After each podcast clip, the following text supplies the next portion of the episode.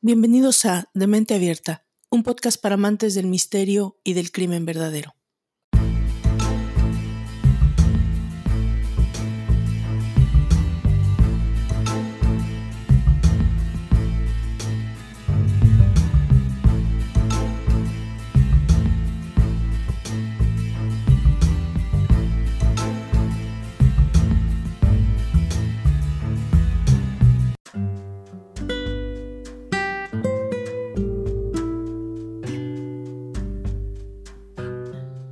Cada uno de nosotros tiene múltiples facetas de personalidad, muchas formas de actuar, de reaccionar, dependiendo de las circunstancias, los momentos, las personas con las que nos interrelacionamos y por supuesto nuestro entorno familiar o social. Todo esto sucede aunque solo tratemos de cultivar o desarrollar una parte. El primero en utilizar la palabra alter ego fue Franz Mesmer, un médico del siglo XVIII que empleaba las prácticas hipnóticas para sus tratamientos cuando detectó que algunas personas cambiaban radicalmente su manera de ser bajo estado de hipnosis. A estas otras facetas que emergían las llamó el otro yo o el alter ego. En principio, la palabra hace referencia a esas otras personalidades que quedan ocultas o que no se manifiestan, pero que habitan en nuestro interior de manera potencial. Literalmente, el ego es el yo y el alter ego es el otro yo. Del primero somos conscientes. Es lo que llamamos nuestra personalidad. Aquellos rasgos que nos definen, nos hacen diferentes de los demás, el otro yo, en cambio, habita en nuestro mundo inconsciente. Es ese villano, ese héroe o ese artista que está dormido en nosotros. Otra identidad que por alguna o muchas razones quizá no se desarrolló. Por ejemplo, puede ser que desde pequeños hayamos tenido una gran fascinación por las plantas o los animales, o los astros, las estrellas. Sin embargo, con el paso de los años, este interés fue quedando atrás y terminamos estudiando contabilidad. Algo que tal vez también amamos, pero allá, muy en el fondo, ese biólogo, ese astrólogo sigue existiendo. Podríamos pensar incluso que todo este rollo es un juego de nuestra imaginación que algunas veces puede resultar provechoso. Pero no para todos resulta muy sencillo esto de alimentar la existencia del otro yo que les habita. Porque resulta que a lo mejor ese otro tiene planes diferentes cuando de bondad o maldad se trata. Hay muchos ejemplos de asesinos que solían tener una vida completamente ordinaria y común. Personas con una personalidad atractiva, agradable, bondadosa, que en nada podríamos pensar que tuvieran que ver con un asesino desalmado, capaz de violar, asesinar, cortar, mutilar, atormentar de manera inimaginable a sus víctimas. Los hay incluso que después de cometer estos actos impensables de maldad, volvían a sus hogares con hijos, esposas y familias que les amaban y que respetaban, y a quienes ellos también decían amar. Uno de los que mejor ejemplifican esta retórica es Dennis Rader, mejor conocido como BTK, cuyo acrónomo significa, en traducción, golpear, atar y matar.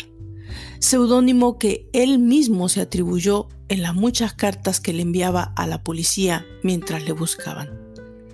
En una de esas misivas escribió, me cuesta controlarme cuando ese monstruo entra en mi cerebro.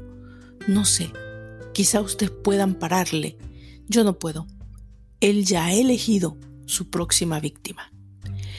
Este hombre, durante 30 años, parecía ser un ciudadano ejemplar, presidente de una organización religiosa, padre de familia, que lograba esconderse entre la normalidad hasta que su otro yo, su alter ego, como siempre, mucho más fuerte que él, le hizo cometer un error y ser apresado. Pero ese es tema de otro podcast. Ya dedicaremos algún capítulo a este infame personaje, no lo duden. Por el momento nos centraremos en una historia diferente en esencia, pero que tiene que ver con las dos personalidades diametralmente opuestas de un hombre de familia, padre amoroso, esposo, trabajador y dedicado, que eligió casarse con su novia de dos años, formar una familia, tener un empleo bien remunerado y ser felices comiendo perdices hasta que un buen día despierta el monstruo que tal vez siempre vivió en él, escondido en alguna parte de su subconsciente, y comete el peor crimen que un ser humano que se precie de ser puede cometer. Bienvenidos a la sexta entrega de De Mente Abierta, un podcast para amantes del misterio y del crimen verdadero. Pónganse cómodos y prepárense para recibir su dosis de morbo. Yo soy Valdra Torres y esto es Chris Watts, el monstruo de Denver. Los asesinatos de Shannon, Celeste, Bella y Nico.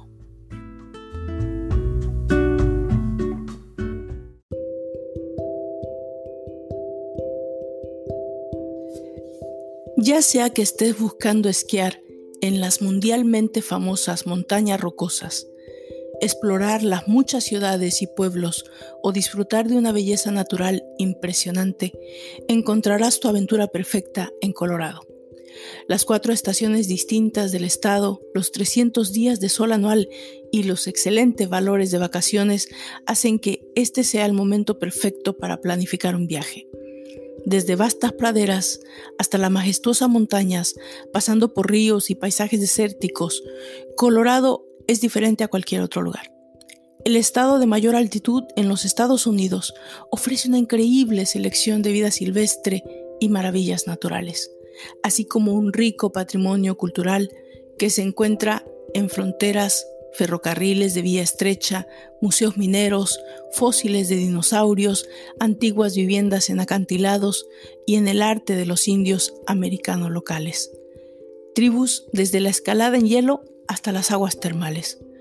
Una estadía en un hotel histórico o un viaje por un pueblo fantasma, el legado occidental de Colorado está en todas partes. Más allá de los rodeos y los ranchos, los visitantes encontrarán una estimulante escena culinaria, con muchos restaurantes, cervecerías, viñedos y bodegas. 25 estaciones de esquí de primer nivel sumergen a los visitantes en la cultura alpina los festivales de vida salvaje y los jardines y los senderos pintorescos hacen que sea fácil quedarse al aire libre.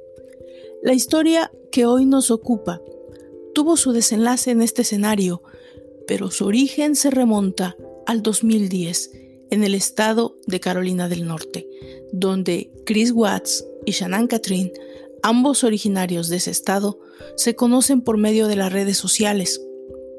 Según testimonio de la misma Shannon, quien desde los 26 años fue diagnosticada con lupus. El lupus es una enfermedad autoinmune, es decir, el propio sistema inmunitario ataca las células y tejidos sanos por error. Esto puede dañar muchas partes del cuerpo, incluyendo las articulaciones, piel, riñones, corazón, pulmones, vasos sanguíneos y hasta el cerebro. Shannon había luchado siempre contra esta enfermedad, sus consecuencias y aunado a eso, con lapsos de depresión constantes. Chris había llegado a su vida en momentos difíciles, pero ella se había dado la oportunidad de volverse a enamorar.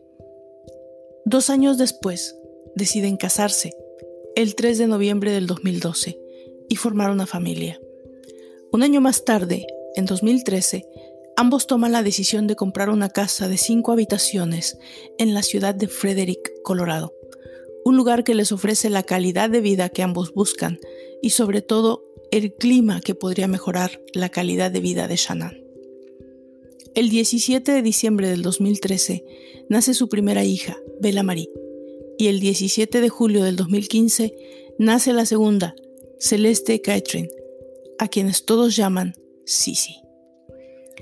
Aunque según datos oficiales, en el año 2015 la familia Watts se declaró en bancarrota, en el tiempo de los hechos, ambos eran personas exitosas dentro de su ámbito laboral.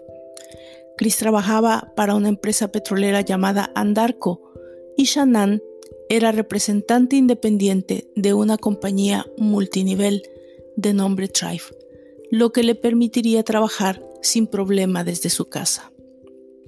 El 13 de agosto del 2018, las cámaras de seguridad de la casa graban la entrada de Shannon a la casa familiar, quien regresaba de un viaje de negocios desde Arizona. En las grabaciones se puede ver la hora en que su amiga Nicole Atkinson la dejaba en la puerta principal a la 1.48 de la mañana. Más tarde, según declaraciones de Nicole, ella volvería a recogerla para atender una cita con el ginecólogo, ya que Shannon tenía 15 semanas de embarazo.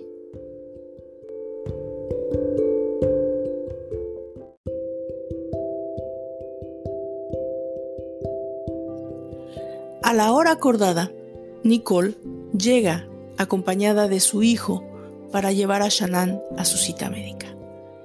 Pero se encuentra con que la casa, al parecer, está vacía. Debido a la estructura de la casa, se puede ver desde afuera que no hay movimiento. La situación parecía completamente fuera de lo normal, tomando en cuenta que el auto de Shannon se encontraba en el garage y sus sandalias en la entrada. Al no recibir respuestas a las llamadas ni mensajes de texto, Nicole decide llamar a Chris. Este le menciona que él había salido muy temprano para el trabajo y que las tres, Shannon, Bella y Sisi, se encontraban en la casa. Le dice que probablemente Shannon haya decidido ir a algún lugar con las niñas. Nicole le responde que ella tenía una cita y que no es normal, que va a llamar a la policía, ya que esto le resulta demasiado extraño. A lo que Chris le responde, no, espera, yo ya voy de salida, voy a estar ahí al menos en 45 minutos. Acto seguido, Nicole llama también a conocidos, amigos, para ver si ellos pueden llamar también a Shannon y obtener alguna respuesta. A la 1.35 de la tarde, Nicole hace una llamada al 911. Ella le explica a la operadora de su preocupación por su amiga Shannon, no solo porque ha perdido su cita médica, pero también debido a que los últimos días ha tenido problemas de salud debido a su embarazo y a su condición emocional. Unos minutos después, un oficial de policía llega a la casa de los Watts. Nicole explica que se trata de una mujer de 15 semanas de embarazo, con una condición médica irregular, pero además se trata de alguien que no suele desconectarse de sus amigos y redes sociales de esa manera. Le comenta que en los últimos días, y sobre todo durante su viaje de negocios, Shannon había tenido un comportamiento extraño. Se le notaba triste, angustiada, comía y dormía poco, y a eso acrecentaba más la suspicacia de la situación en la que se encontraba. El oficial de policía de Frederick se acerca a la casa para comprobar que no hubiera forma de entrar y verificar con sus propios ojos lo que Nicole mencionaba. Cuando éste se dirigía hacia la parte trasera de la propiedad, el vecino de los Watts, de nombre Nathan Trishanik, les pregunta a quién buscan.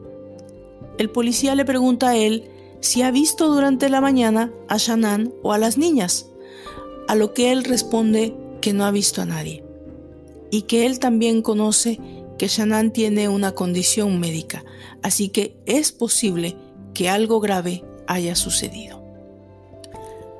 Acto seguido, el oficial llama por teléfono a Chris, quien ya se encuentra en camino, y le confirma que solo es cuestión de minutos para que puedan entrar a la casa. Cuando ellos logran entrar a la casa, una vez que Chris ha llegado, Lo primero en notarse como extraño no solo es la ausencia de Shannon, Bella y Sisi, pero que el carro de Shannon, como ya lo había mencionado anteriormente Nicole, se encuentra en el garage. La casa está asegurada por dentro y aunque nada fuera, no se ve nada fuera de lugar, sí es notorio que las maletas del viaje de la noche anterior se encuentran sin abrir.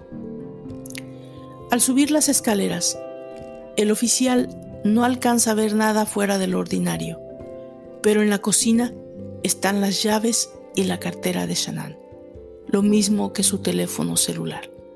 Y lo más importante, dentro de su cartera está su medicamento diario, lo cual obviamente hace sonar todas las alarmas. No es posible que alguien pueda desaparecer de esta forma, ni siquiera en una situación fuera de lo normal, a menos que se encuentre secuestrada.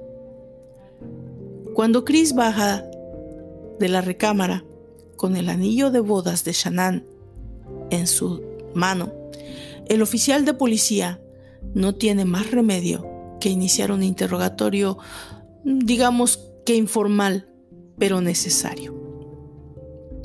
El oficial le pregunta si ha habido problemas en el matrimonio, a lo que Chris menciona que están en un proceso de separación. Cuando ambos verifican que tampoco de la recámara de las niñas se ha removido nada, este le cuestiona a Chris acerca de lo que ha pasado la noche anterior. Chris le dice que tuvieron una discusión, pero que nada ha estado fuera de lo normal y que incluso Shannon le dijo que se iba a llevar a las niñas a la casa de una amiga, pero no le dijo a dónde, por lo que él le escribió durante la mañana para preguntarle, pero nunca recibió respuesta. Lo primero en llegar a la mente del oficial es que probablemente después de la pelea con Chris, Shannon pudo llamar a alguien que pudo haberla recogido a ella y a las niñas, pero las probabilidades de que dejara su cartera y su celular son muy pocas. Se trata de una persona que dedica la mayor parte de su tiempo a trabajar desde su computadora o teléfono, a interactuar en las redes sociales, a llamar a sus contactos, a estar en comunicación con todos. Nada, pero nada, tiene sentido en ese momento. Un punto de quiebre está a punto de suceder cuando el vecino, Nathan, entra a la casa y le dice al oficial y a Chris que tiene algo que mostrarles. Su sistema de cámaras ha podido detectar la salida de Chris esa mañana a las 5 con 17 am. Cuando el oficial y Chris entran a la casa de Nathan para ver las cámaras, el vecino nota que Chris actúa de manera extraña. Él les muestra las cámaras, las grabaciones, donde se puede observar que Chris entra y sale de manera repetida para poner cosas en la parte trasera y delantera de la camioneta. Esto no tendría mayor relevancia si no se hubiera puesto de manifiesto el nerviosismo de Watts mientras observan las grabaciones. Pero además, la importancia de estas grabaciones es que no muestran en ningún momento, después de Chris irse, entrar a nadie o salir a nadie de la casa. Además de dar una medida de tiempos desde que Chris se fue hasta que la amiga de Shannon, Nicole, llega por ella. En ese momento, el oficial le menciona a Chris que los detectives han llegado y que tal vez tenga que hablar con ellos y llamar a los bancos para ver si ha habido alguna actividad bancaria durante ese tiempo. Inicia entonces una investigación en forma.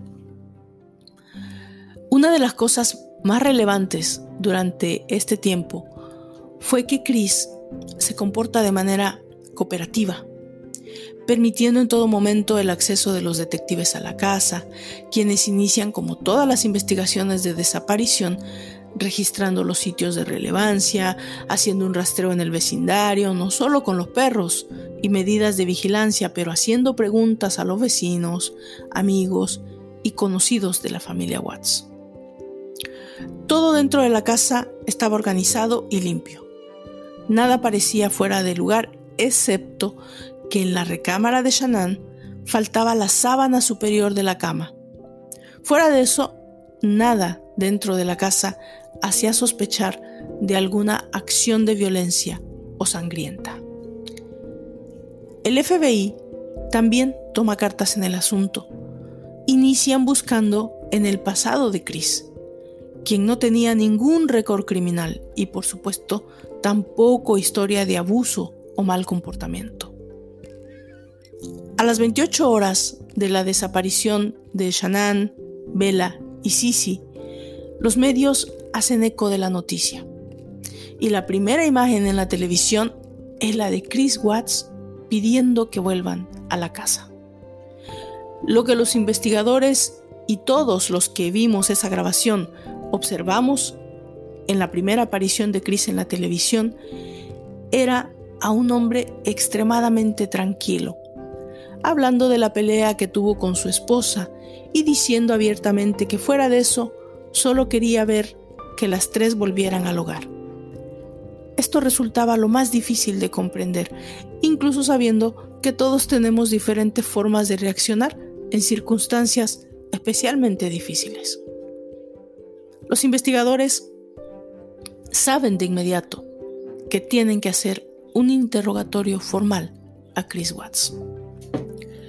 Treinta horas después de la desaparición de Shannon y sus dos hijas, Chris es llamado a hacer una declaración oficial.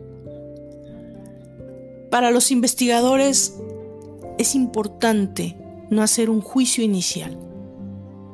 Deben tener en cuenta que necesitan de la cooperación de la última persona que vio o interactuó con Shannon y las niñas. No pueden condenar a Chris solo por no mostrarse sensible o por su aparente tranquilidad. Es llevado entonces al salón de interrogatorios, haciéndole saber que estaba en su derecho de detener en cualquier momento el interrogatorio y que también le pedirían después hacer un examen poligráfico, cosa que él acepta. A la pregunta, ¿qué crees que le pasó a tu familia? Él menciona que al principio solo pensó que Shannon se había llevado a las niñas, que había alguien más pasado por ellas, pero que a estas alturas él estaba convencido de que las habían secuestrado. Mientras Chris se encuentra siendo interrogado, los investigadores registran las llamadas y mensajes de texto del celular de Shannon. Ellos verifican que ella realizó muchas llamadas a sus amigas y en varios mensajes menciona que ella había sugerido tomar apoyo psicológico para parejas, pero que Chris no lo había aceptado. En la sala de interrogatorio, el agente a cargo comienza a subir el tono de las preguntas. Una de las actitudes que más preocupan a los investigadores es que Chris habla de sus hijas en pasado, cuando le ponen las fotos de sus pequeñas en la mesa. Él habla de ellas como si ya no estuvieran, y eso hace de nuevo sonar todas las alarmas. Pero nada de lo anterior se compara al momento en que en forma directa se le menciona el tema de la infidelidad. A lo que él responde, jamás he sido infiel a mi esposa. Nunca la he engañado. Nunca le he mentido. Lo que lleva a la siguiente pregunta. ¿Por qué entonces estás separándote de Shannon? Después de tres horas de interrogatorio, le piden a Chris acceso a su computadora y a su teléfono celular y programan el examen de polígrafo para el siguiente día por la mañana. Para los investigadores resulta menos que peculiar la actitud de este padre de familia, que en ningún momento les pide que encuentren a su esposa e hijas. que en ningún caso, al menos, muestra preocupación, excepto por la justificación de sus acciones y, por supuesto, de desligarse por completo de la desaparición de su familia. Al siguiente día, el rostro de Shannon, Bella y Sisi está en televisión de todo el país. Mientras la policía continúa con la investigación en casa, en el vecindario y extendida por toda la ciudad y el estado, la alerta Amber, debido a las pequeñas desaparecidas. Lo que los investigadores están por descubrir esa mañana en el celular y la computadora de Chris cambia el rumbo por completo de la investigación. Lo que ellos descubren es que Chris les ha mentido en cuanto al tema de la infidelidad. En su celular se encuentran cientos de mensajes de textos, fotografías, correos electrónicos con una compañera de trabajo. Con esta información en conocimiento, Chris llega a su cita con el polígrafo. Esa mañana, el padre de Chris, Ronnie, recién llegado del aeropuerto, acompaña a Chris a la sala de interrogatorio. Él es llevado a un cuarto separado. La oficial, encargada del examen, le hace saber a Chris que cualquiera sea el resultado, la verdad va a salir a la luz y todo se sabrá, si es que él miente en sus declaraciones. Chris falla todas y cada una de las preguntas del examen poligráfico. Esto lo convierte inmediatamente en el primer sospechoso en la desaparición de Shannon, Bella y Celeste Watts.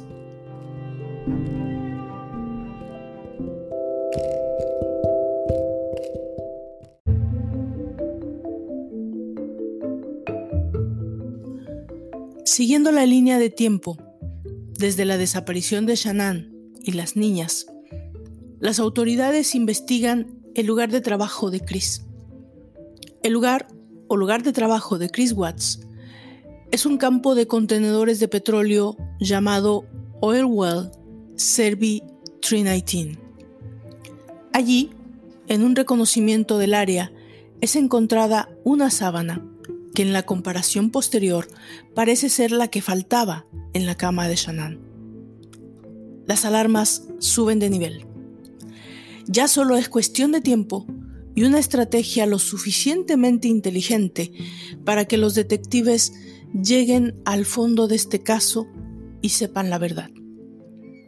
Le hacen saber a Chris que ha fallado el examen y también que a este punto ellos saben que nadie ni Shannon ni las niñas regresarán a casa.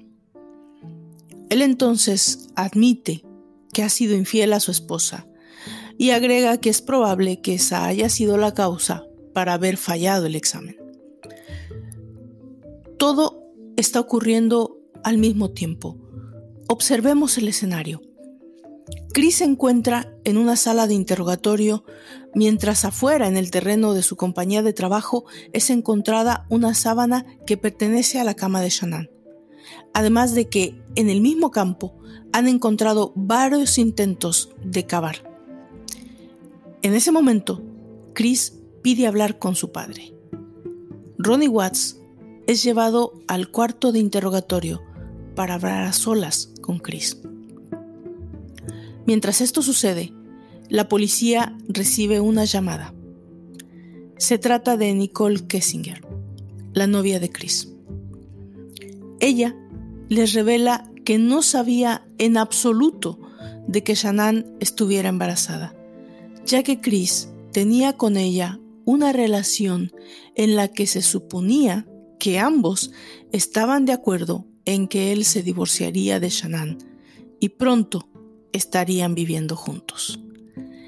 A esto se une el hecho de que la camioneta de Chris, que pertenece a la compañía para la que trabajaba, tiene un GPS integrado, lo que le permite a la policía saber a dónde se dirigió Chris la mañana de la desaparición de Shannon. Los investigadores están por descubrir lo que no se imaginan. Tomando en cuenta que Chris no se encuentra aún en custodia ni acusado formalmente, los agentes deciden tener mucho cuidado, ser lo suficientemente inteligentes de no llevar a Chris al momento de solicitar un abogado, pero hacer que se quiebre de tal modo que tengan una confesión completa. Permiten entonces que Ronnie Watts entre al cuarto. En las grabaciones del interrogatorio, que invito a todos, si les interesa saber más, conocer más detalles sobre el caso, son públicas y completas, se observa al padre de Chris entrar al cuarto y tocar el hombro de su hijo en señal de apoyo. Ese hombre cree que solo se trata de un interrogatorio, no sabe, no puede medir lo terrible de lo que está a punto de escuchar. En ese momento, Chris le dice a su padre que no sabe qué decir porque no puede seguir cubriendo a Shannon. Él le dice que en un momento de furia con él, ella atacó a las niñas y las asesinó. Él no supo cómo reaccionar en ese momento y terminó atacándola a ella. El padre de Chris no puede salir de su asombro. No sabe qué decir al momento que los agentes, quienes han escuchado a Chris en la grabación, entran para enfrentarlo y cuestionarlo sobre los detalles de lo que acaba de confesar. El primer paso es saber en dónde están Shannon, Bella y Sisi. Ellos le presentan una fotografía de la vista donde Google Earth, del, terreno, del Well All Servi 319, que no es más que una toma satelital de un amplio terreno desértico con dos tanques de aceite crudo en un área de servicio, le piden a Chris que señale él o los puntos donde se encuentran los cuerpos de su esposa y sus hijas. Él escribe las iniciales de cada una en la fotografía. La S de Shannon en el área cercana a donde se encontró la sábana. Una V de vela en un tanque, el tanque derecho. Y Sisi en el tanque de la izquierda. Los investigadores no podían salir de su asombro. Uno de ellos le pregunta, ¿están ellas en los tanques? A lo que él responde asintiendo con la cabeza. ¿Qué hay en los tanques?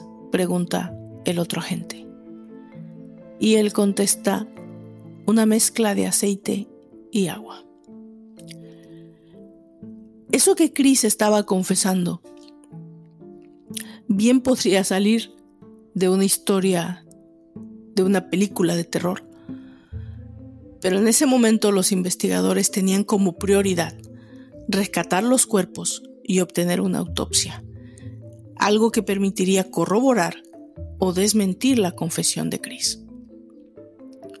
Mientras es puesto en custodia, al amanecer del día siguiente, en una conferencia de prensa se hace pública la noticia de que Shannon, Bella y Celeste han sido encontradas, pero sus cuerpos aún no han sido recuperados. Las imágenes que pude observar durante la investigación de este caso, durante la recuperación de los cuerpos, debo confesar que me dieron muchos días de incredulidad de una sensación de tristeza infinita, nada de lo que cualquiera puede imaginarse. El cuerpo de Shannon fue recuperado fácilmente. Chris se había tomado muy poco tiempo y esfuerzo para enterrarlo. En el caso de las niñas, había que hacer un esfuerzo mayúsculo. Se trataba de dos inmensos tanques que contenían una mezcla de petróleo crudo y agua tanques de inmenso tamaño con una tapa superior de no menos de 8 pulgadas y media de diámetro.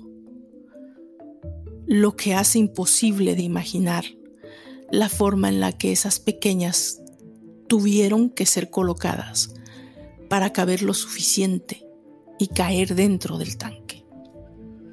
lo que obviamente te hace pensar de inmediato que sus huesitos, sus hombros, tuvieron que ser forzados para ser insertadas. Durante la autopsia se pudo comprobar que Shannon había muerto por asfixia. Fue estrangulada con las manos y según el médico forense, ella fue la primera en morir. De manera que no hubiera podido nunca ser ella quien asesinara primero a las pequeñas, lo que echaba por tierra la confesión de Chris Watts. A la luz de las evidencias, Chris Watts decide confesarse culpable de todos los cargos y tal vez de esta manera evitar la pena capital.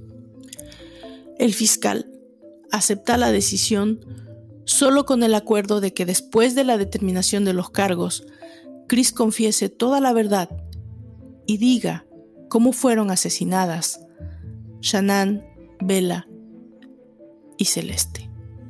Además, obviamente, de pagar también por su hijo no nacido, que se iba a llamar Nico. En febrero 19 del 2019, los agentes de la investigación original se reunieron en la correccional de Wisconsin para escuchar la verdad. La mañana del lunes 13 de agosto del 2018, mientras Chris se preparaba para ir a trabajar, inició una discusión con Shannon.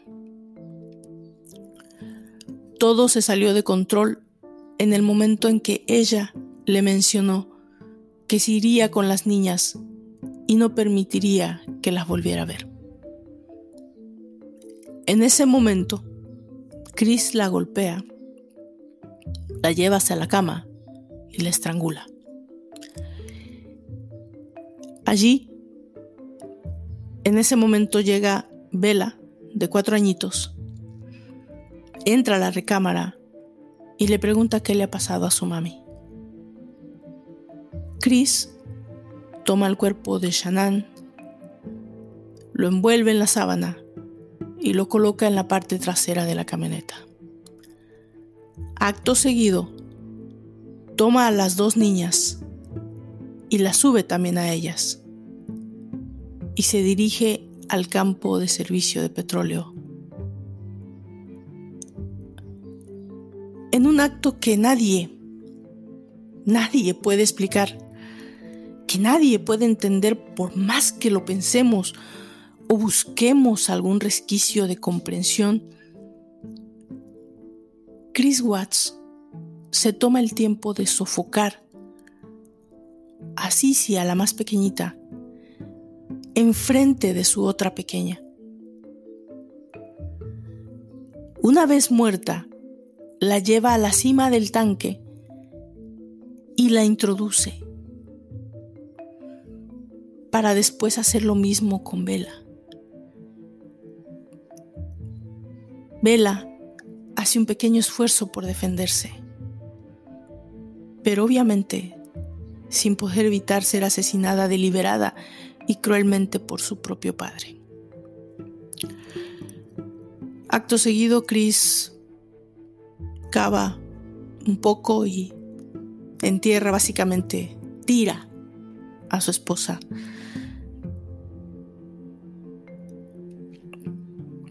Shannon. Chris tuvo una hora y media, que es el tiempo de distancia de su casa hasta el Servi 319, para pensar lo que estaba por hacer y tomar al menos una decisión correcta. Pero no lo hizo. Este hombre fue sentenciado a tres cadenas perpetuas por asesinato. Por el asesinato de Shannon, Bella, Sisi y Nico. Todo lo que después ha sucedido en los medios al dar a conocer esta historia y lo que de una u otra manera nos hemos adentrado en ella, en sus detalles, en sus protagonistas, en su línea de tiempo, en sus repercusiones, nos deja, al menos a mí, a una servidora, con una completa sensación no solo de tristeza, pero llena de preguntas. La más importante, ¿por qué? ¿Por qué Vela y Celeste? ¿Y por qué de esa manera? Nunca vamos, por supuesto, a tener esas respuestas, ni creo en verdad que Chris las pueda tener. Él seguramente pasará el resto de su miserable vida cerrando los ojos y pensando en su hermosa esposa y en sus adorables pequeñas. Ambas familias, la de Shanán y la de él mismo, con la pérdida irreparable y la tristeza de la forma tan egoísta y cruel que fueron arrancadas de su vida por la persona que estaba supuesta a protegerlas. Para nosotros, este caso llega al final. Yo me despido de ustedes y les invito a escribirme, a decirme qué les ha parecido el podcast, a darme sus comentarios, a buscar más información si ustedes gustan. Hay muchísima, muchísima, muchísima información de este caso. Eh, escríbame a dementeabierta.podcast.gmail.com Visiten mi página de Facebook, en Twitter, en Instagram, de Mente Abierta, podcast, nuestro canal de YouTube. Denle like al video, suscríbanse y denle click a la campanilla para recibir las notificaciones también. Yo soy Valdra Torres y nos encontramos en el próximo capítulo de Demente Abierta, un podcast para amantes del misterio y del crimen verdadero. Hasta la próxima.